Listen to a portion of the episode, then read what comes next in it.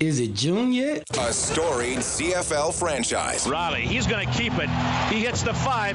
Hey, Edmonton, that's your quarterback. Mike Riley to the end zone.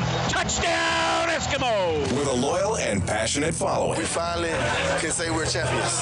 Bring it back to the seat of champions. This is the show that brings you the stories and personalities of the green and gold. Yeah.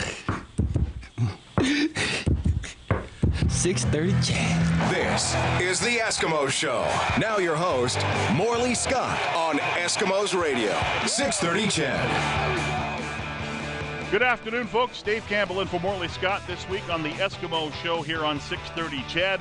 A week from today, oh, it'll be a good day. It'll be a good day indeed across the CFL as training camps will officially open, and Morley and I will have a live edition of the Eskimo Show following training camp, so we look forward to that. Speaking of going across the CFL, we will do that in the second half hour of the program, and we will preview the CFL in rapid-fire fashion. We'll head to the other 8 cities and talk with various media members, and we'll give you the sizzle of what we can expect from the other 8 teams here in the 2016 season of the Canadian Football League. But first, Riley drops, waits, looks, throws to the end zone. Touchdown, Eskimos! Darrell Walker with the reception. And Riley being chased now, but he gets the ball away. Touchdown to Darrell Walker in the corner of the end zone, just across the goal line. Riley with a great throw as he's being taken down, and Darrell Walker's got a pair. There's a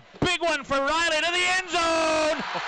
How about 3 for Darrell Walker? Touchdown, Eskimos! That's just a small sample of the year Darrell Walker had for the Eskimos in 2015, helped the Eskimos to a Grey Cup win, also was named the CFL's most outstanding rookie in a season where he played 12 games. Yeah, he missed the first 6 games of the season after a solid training camp, over 100 yards receiving, most of that coming in a game against the Saskatchewan Roughriders in Fort McMurray for Northern Kickoff, also caught the winning touchdown pass in that game. But Darrell Walker had to bide his time, but in those 12 games, he finished 5th in CFL receiving yards with 1,110. Had a chance to catch up with Darrell and to talk about his preparations for the upcoming season and to reminisce a little bit about 2015.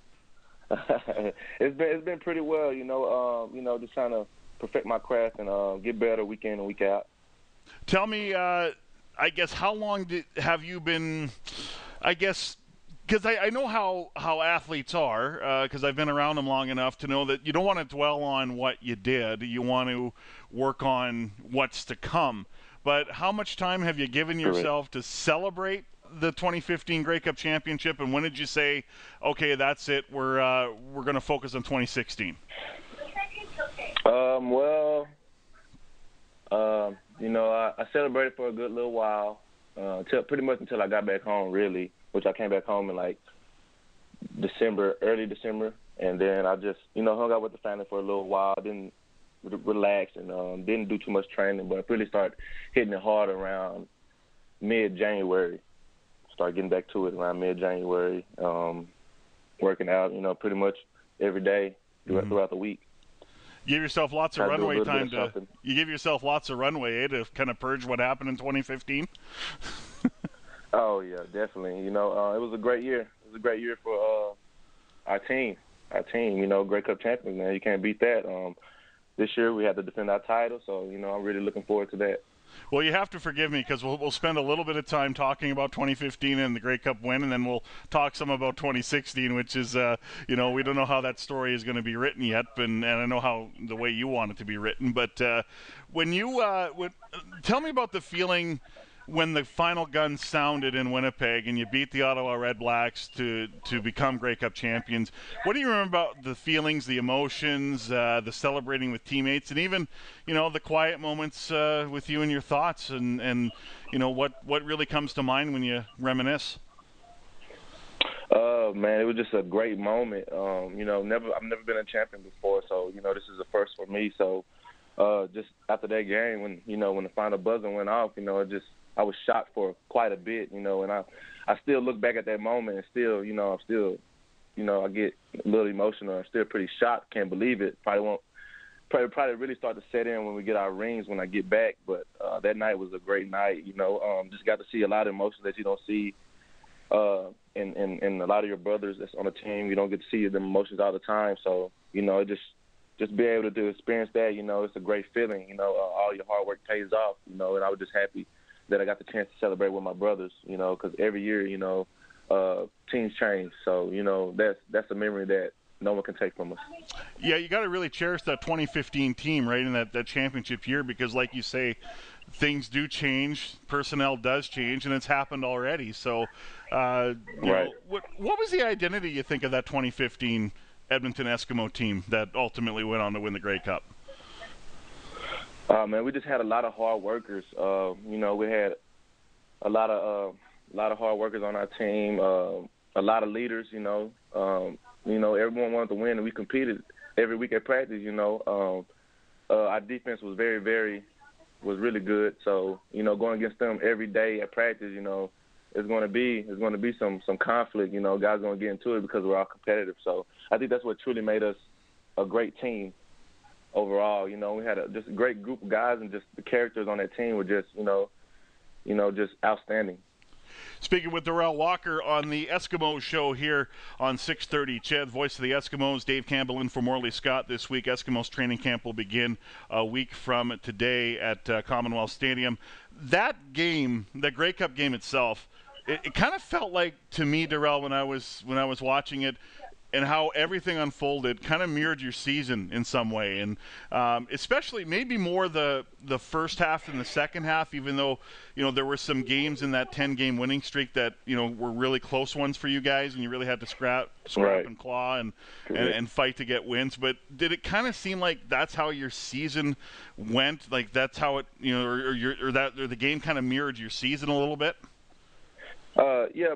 Pretty much, because, you know, we started out the season with a loss, and then we know, you know, we had injuries. You know, Mike Riley went down, and it really affected us. But somehow, some way, we believed, you know, and Riley came back, and, you know, we just made it work with what we had. You know, like I said, we have a lot of guys that are very, very competitive, that doesn't like to lose. So, you know, that really helped us and drove us to be better every week against every opponent. And sometimes it came up close, but we, you know, we don't stop playing until that last buzzer blows. So, and that's what I like about this team. We finish.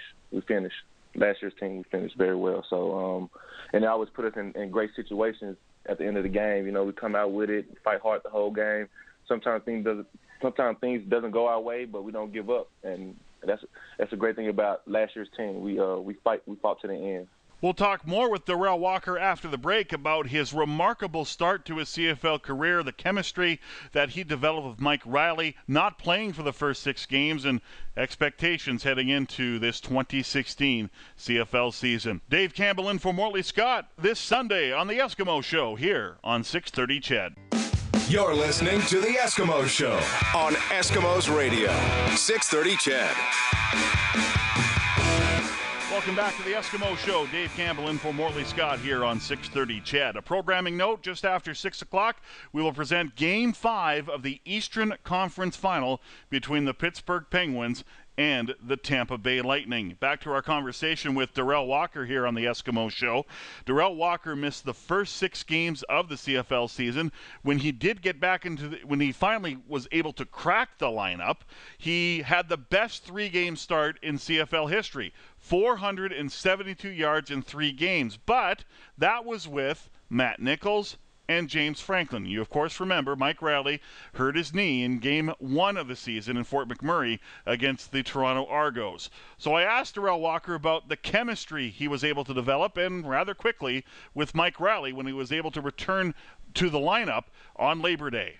You know, man, we always just got extra reps at the end of practice, and, you know, we had to make it work, had to get it going pretty quick if we want to continue to win games. So, you know, we found a way to connect. It didn't really take too long for us at all, you know, just because, you know, Mike Riley's a great quarterback, and he adjusts very well. So, you know, as long as he throws it in the vicinity, I'm going to do my best to try to go get it. And once after I can't think of the word. Once after he started believing in me and trusting me, mm-hmm.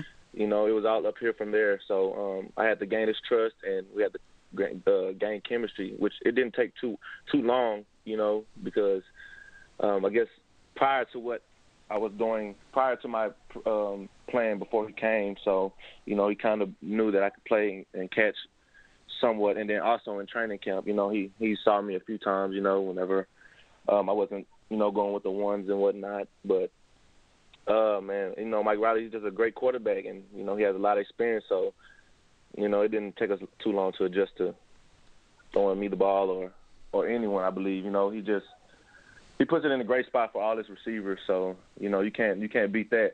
Yeah, for sure. That makes it a lot easier to play for a quarterback that just puts it in the spot, right? Just trust you enough to get there. Right, most definitely. Yeah, for sure. Right, exactly. Speaking with Darrell Walker, Eskimos receiver, also Grey Cup champion, and also the reigning CFL most outstanding rookie here on the Eskimo Show here on 630 Ched. Dave Campbell in for Morley Scott on this Sunday. Your season, and I mentioned CFL most outstanding rookie, and you only played, I believe, 12 or 13 games, just going off the top of my head. Sometimes that's a dangerous thing for me. But you finished fifth in receiving yards, 1,110 yards.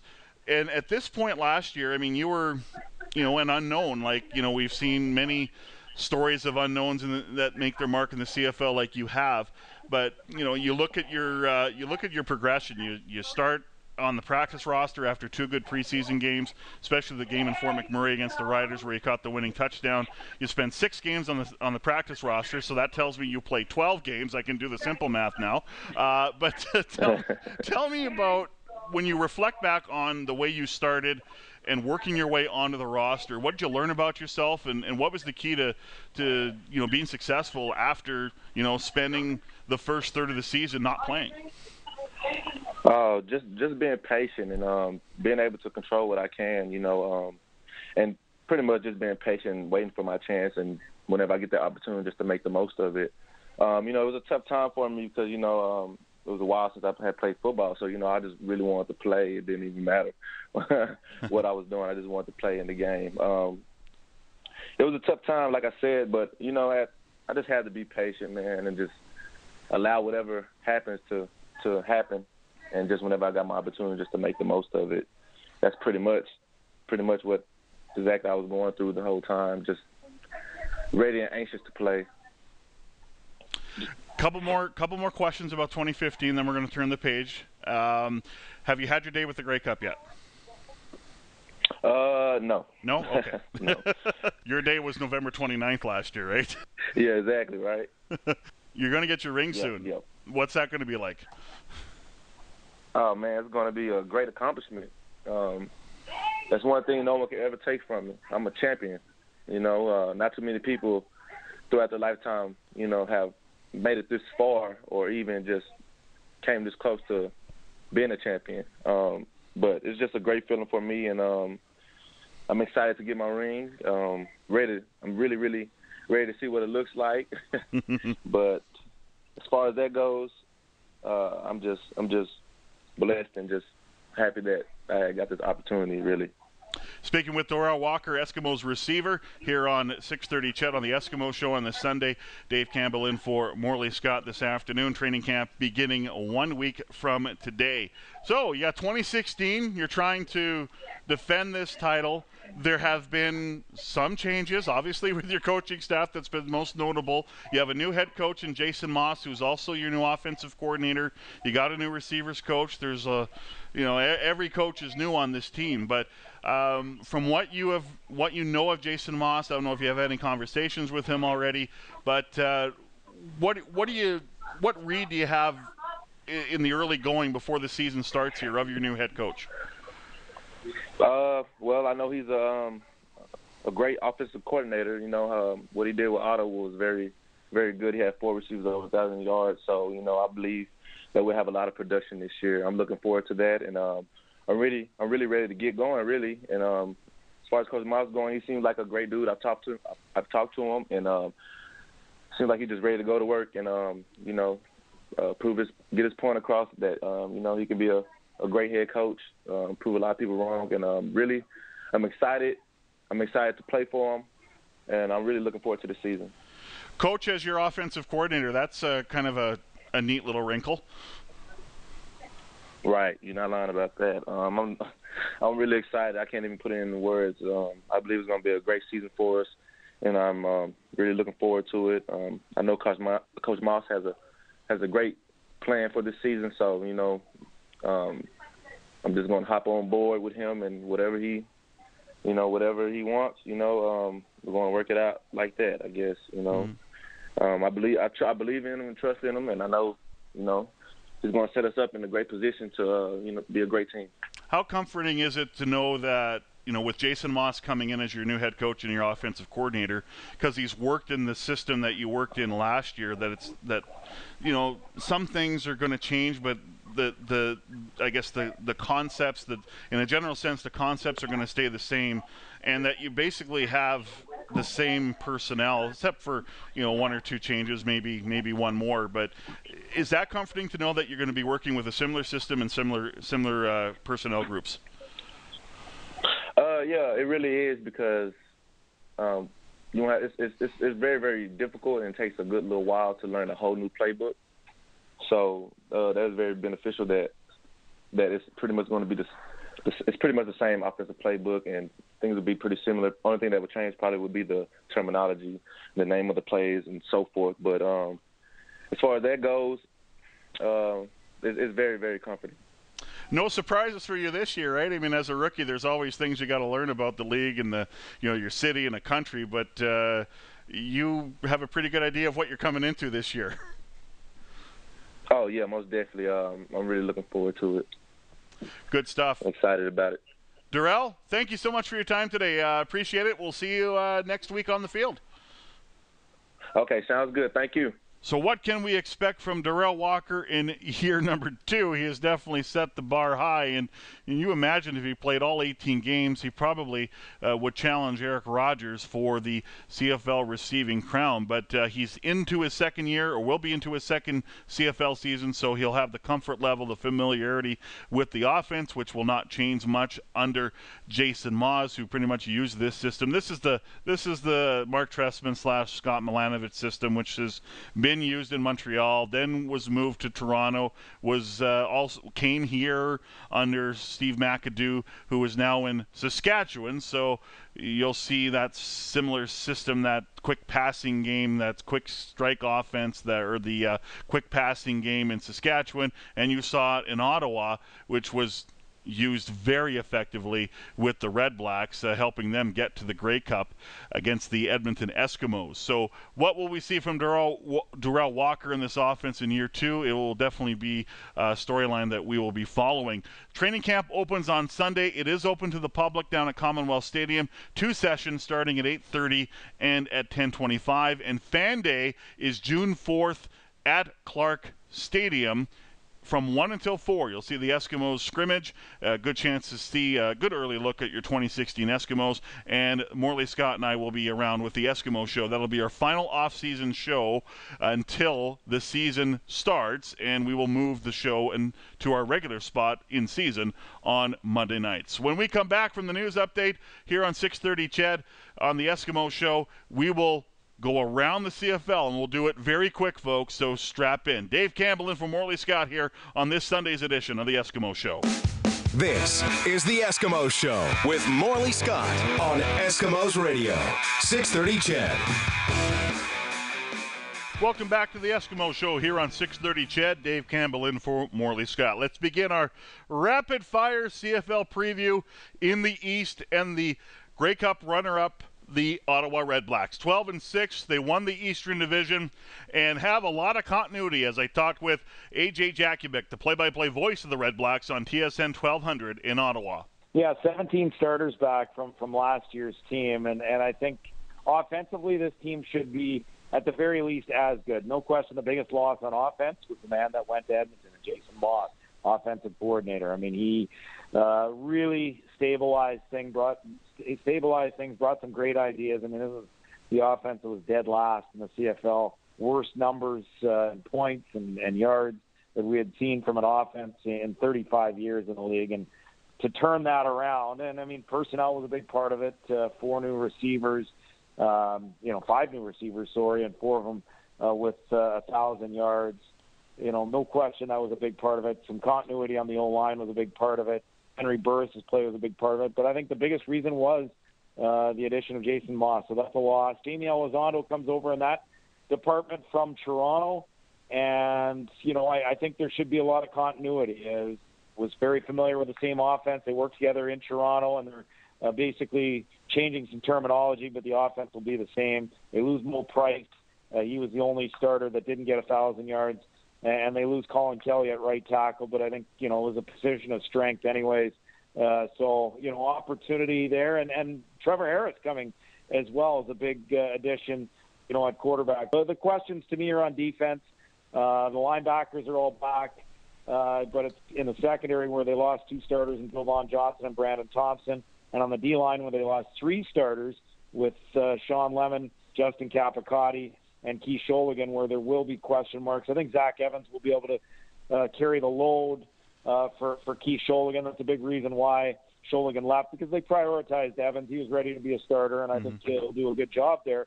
It's just in terms of the pass rush, Aston Whiteside was huge before going down to injury. He had 7 sacks in 5 games. That's why they had to bring in Lemon after Whiteside went down. If we see the Aston Whiteside of last year, the defense should be as good. When you look at the reigning MOP in Henry Burris, are two key factors going to be really looked at here when you look at Henry Burris? One, how will Jamie Elizondo be able to communicate with him?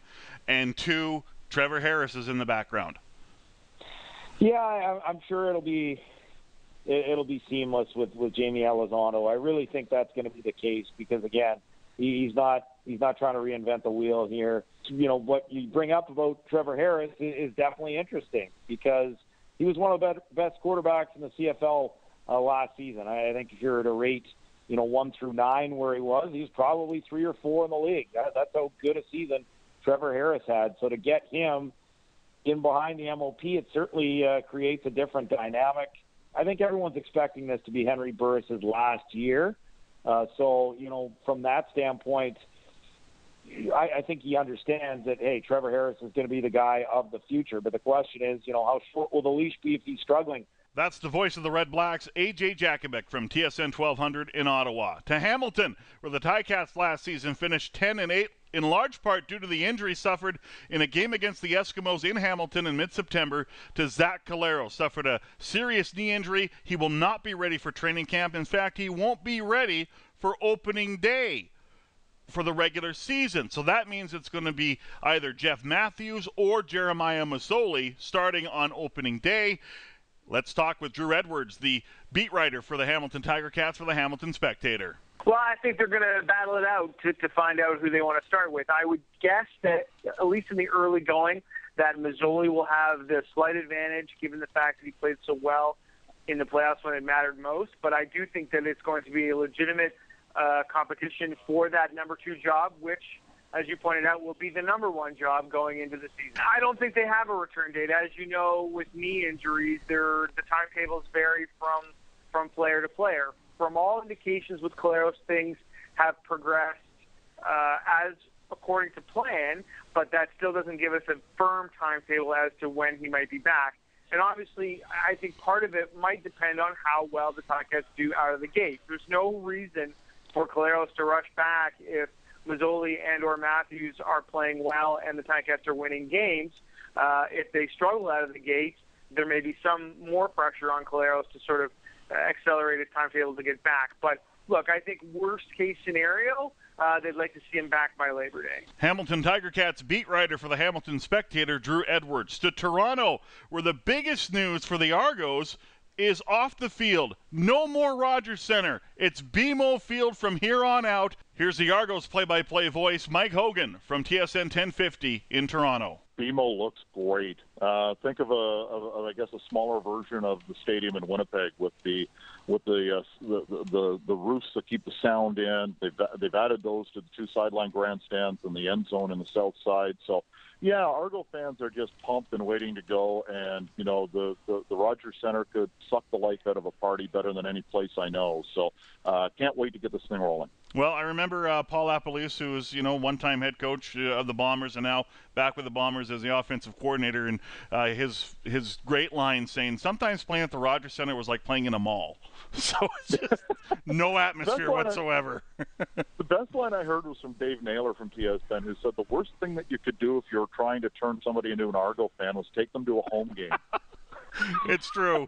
It's true. And, what the Argos are trying to do, and it seems like what the CFL is trying to do, is create an experience for fans at the park, and that's what hopefully will happen at BMO. Absolutely. They've got the tailgating. All of the in-game stuff is basically, it's been done since November. They really have this thing down to a science. So hopefully fans are going to get into it, and it'll start rocking the waterfront like it did back at the old CNE. Biggest news on the field is the fact that Ricky Ray is going to be healthy for the first time in a long time.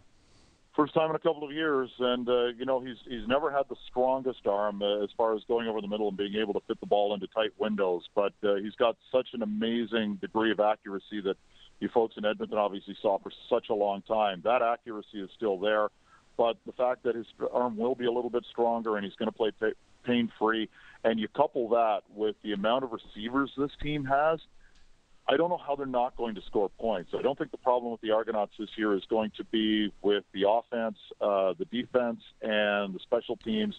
They'll be works in progress. That's Mike Hogan from TSN 1050 in Toronto, the voice of the Argos. To Montreal, where they missed the playoffs for the first time since coming back to the CFL in 1996, finishing with a 6-12 record. Rick Moffat is the voice of the Alouettes on TSN 690 in Montreal.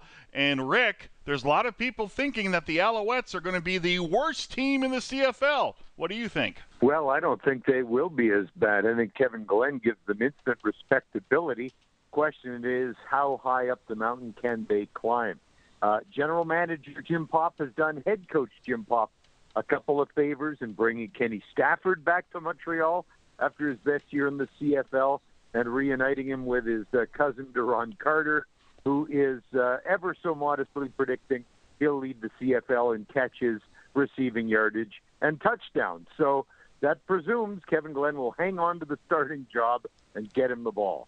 It definitely feels like there's less of a circus-type atmosphere going into training camp. I mean, 2 years ago it was Chad Johnson. Last year it was Michael Sam. There's a lot of people that question the Jim Popp decision to stay on as head coach because, unfortunately it just hasn't been – his record as a head coach and or body of work as a head coach hasn't been as good as his body of work as a general manager. But right now it just seems like things are pretty calm going into training camp with the Alouettes, and there's some stability there. Well, that's it, and conspicuous by his silence in the offseason has been defensive coordinator Noel Thorpe, who has aspirations. Anthony Calvillo has popped up in Alouette offseason marketing campaigns as every bit a face of the franchise as much as any star player. Former season ticket holders who had let their packages lapse received a brochure that had a big glossy photo of S.J. Green, an action shot superimposed with Coach Calvillo. I don't know if there's any other OC in the Canadian Football League who's getting that kind of FaceTime from his marketing department. So I think the expectation is Kevin Glenn has to be a quick study on the newly rewritten playbook with the help of Jacques Chapdelaine. It's not all the OC's efforts on that book. It's ghost-written as well by Chapdelaine. But if, for whatever reason, Kevin Glenn struggles out of the gate, Owls fans, in their worst fears, are going to see not so much a circus, but another quarterback carousel. That's the voice of the Alouettes, Rick Moffat from TSN 690 in Montreal. We head west when the Eskimo Show continues on 630 Ched. Dave Campbell in for Morley Scott. You're listening to the Eskimo Show on Eskimos Radio, 630 Ched.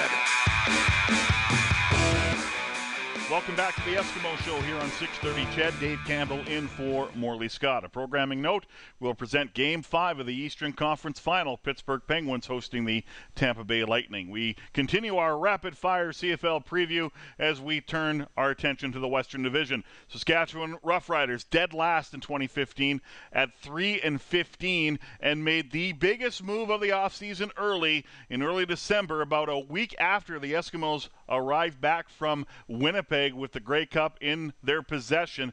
Chris Jones was named the new head coach, general manager, vice president of football operations, and defensive coordinator of the Saskatchewan Roughriders. Jamie Nye is the Saskatchewan Roughriders beat reporter down at CJME Radio in Regina.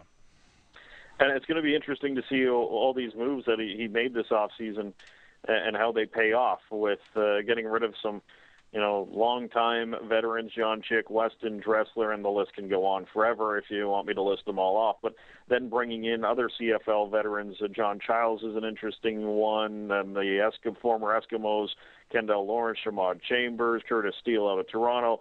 He's then fattened the roster with some proven veterans to try to win early, and I think that's the goal for Chris Jones, is to be a contender in year one, though many believe it's going to be a remarkable makeover with over 50% of the roster changed from last year. And I think it's reasonable to expect, Jamie, that this will not be a 3-win team. This will be much better than a 3-win team, but the debate about will they be good enough to be first, will they be good enough to host a playoff game, or will they just be good enough to get into the playoffs, or will they be improved but not good enough to make the playoffs, that'll be interesting to see how this question gets answered. What's your read on it in the early going here? Well, they better be better than a 3-win team, else Rider Nation is pitchforks and torches will be out for this team. And I look at this roster, and there's some question marks, I think, still at the receiver position. Of course, you look at Darian Durant, and the quarterback has to stay healthy. And as long as Darian Durant stays on his feet, I think the Roughriders can be a contender. Can they push into the top two to host a playoff game? I think that is best-case scenario. Will they be in the playoffs? I think they will be in the playoffs and challenging around that 8, 9, 10-win year. But if Darian Durant gets injured, then there's huge question marks over Brett Smith and the other young quarterbacks they're bringing in to try to compete for the number 3 spot. So this defense, they've added a lot of veterans. Can they all come together as one, and how long is that going to take? That's Jamie Nye from CJME Radio in Regina. To Winnipeg, where the Bombers missed the playoffs last season for the 4th year in a row, with a 5-13 record, and they were very busy in free agency, and you would have to say they won free agency with the moves that they made. Here's Kirk Pettin from the Winnipeg Sun, who covers the Winnipeg Blue Bombers. Well, it should. Can't get much worse than it did last year with only 5 wins, and the one thing they've really improved through free agency is the Canadian talent. So they will have a few more options when it comes to starting their 7 Canadians this year, and with Andrew Harris at running back, Keith Shalogan at defensive tackle, I think that, it should result in a few more wins. Will it be enough to get them to the playoffs, though? I don't know. That's an interesting question, because the offensive line hasn't really changed much from last year, and they're the ones who got you really killed, so we'll see. Mike O'Shea, entering his 3rd season as head coach of the Bombers, is this do or die for him this year? Yeah, pretty much, because it's also the last year of his contract, and he doesn't have an extension yet. So that says it all right there. It's kind of playoffs or bust for Mike O'Shea. GM Kyle Walters has 2 years left on his deal, and he hasn't fired a head coach yet. So Mike O'Shea would be the first guy that he would fire. So, yeah, that's pretty much it. I guess they could have a good season and still miss out in a tough West Division, and he could possibly survive, but after 4 years out of the playoffs, the people of Winnipeg will want a playoff spot. That's Kirk Pettin of the Winnipeg Sun. To Vancouver and the BC Lions, they finished in 3rd place with an 8-10 record. Jonathan Jennings was spectacular in the last 6 games of their season, helping them make the playoffs. What about this season? Well, let's talk with Giulio Caravata from TSN 1040 in Vancouver. He is their color analyst. And the biggest move of all, Giulio, Wally Buono is back on the sidelines. What impact do you think that will have on the team? Well, I think what it does, Dave, is it just brings clarity to the whole situation. I think that's maybe one of the problems that's kind of happened here over the years with Wally and his presence, you know, being both the head coach and general manager. You know, he's always had that role, and leaving the head coaching and being the general manager, I think a lot of the players found it probably difficult to, you know, wondering where the message was coming from, whether it was coming from the, you know, the coach or the general manager. And so I think, you know, Wally has said and been very honest about it. You know, he said, listen, I can't be here and just stand by and watch somebody else coach. I've tried to do it. It didn't work.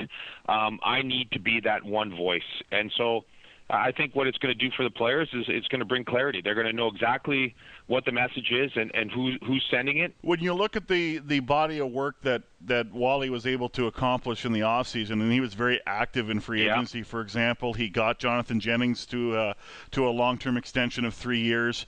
What is that type, or what's the message he's sending to his own football team through this offseason? Well, I mean, that's a great point. I think what it's done is it's sent a clear message that, you know, he wants to win. I think you're right. His role in free agency, I think, really kind of showed his hand, because he traditionally doesn't do much of it. And by going out and you know, getting the Brandon Stewart and the Nick Moore and getting these guys to come back and build this team that way, this shows you you know, this market is in Vancouver it's a very finicky one. They need to win. And if they win, they're going to bring the fans back, and Wally understands that. So, and I also think too, like there's pressure now on Wally, right? Like when you make a decision like this to come back to the field the way he has, you know, the buck is going to stop at him. There is no firing the next coach.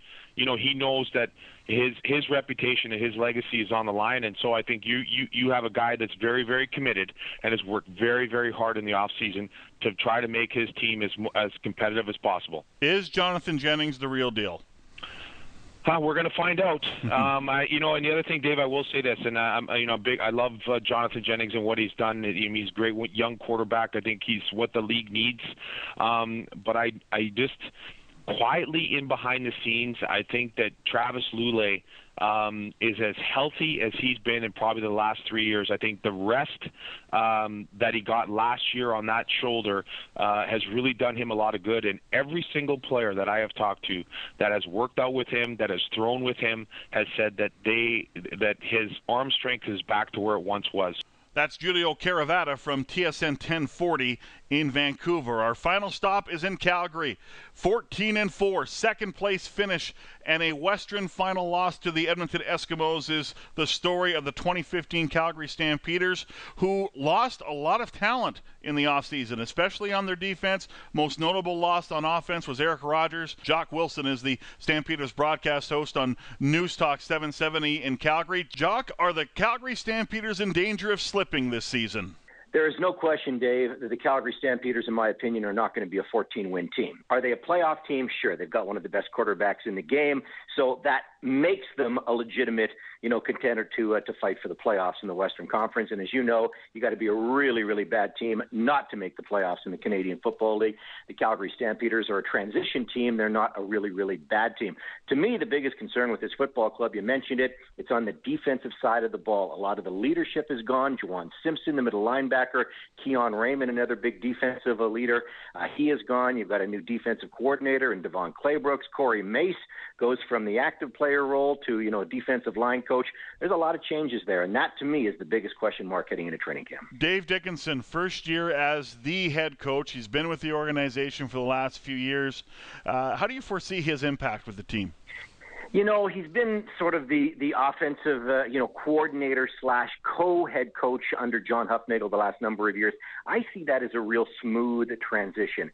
And Dave Dickinson has already said he is going to lean on John Huffnagel if there is, you know, any issues heading into the season. So I don't see that as a big problem. You know, their offensive line was decimated with injuries last year. If they can stay healthy with the offensive line, figure out who's going to be carrying the ball, because that's still a wide open battle. Jerome Messam you know, he may be the incumbent, but they may look at running a, you know, an international player at that position.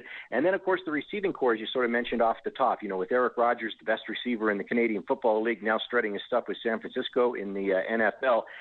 That's a wide open battle, but there's still some veteran presence back there. I think they're going to be okay on the offensive side of the ball. Considering how the season ended for the Stampeders, the Battle of Alberta will be ramped up again this year. Oh, you know, that's the beauty, isn't it? Because you know and I know, and we've talked about this before, Dave, I still believe, you know, the Grey Cup has to go through Alberta because, hey, you know what, there's a big coaching change in Edmonton, but guess what? You know, the Eskimos are still the defending Grey Cup champions. Calgary Stampeders won it a couple of years. As we mentioned off the top, they still have one of the best quarterbacks in the game. So, you know, I look at the rest of the teams in the West, and, hey, as far as I'm concerned, it's still got to go through Alberta. That's Jock Wilson, broadcast host for the Calgary Stampeders on News Talk 770 in Calgary. And that'll do it for the Eskimo Show here on 630 Ched. Dave Campbell in for Morley Scott. Morley and I will be back a week today following day one of Eskimos training camp. Talk to you then.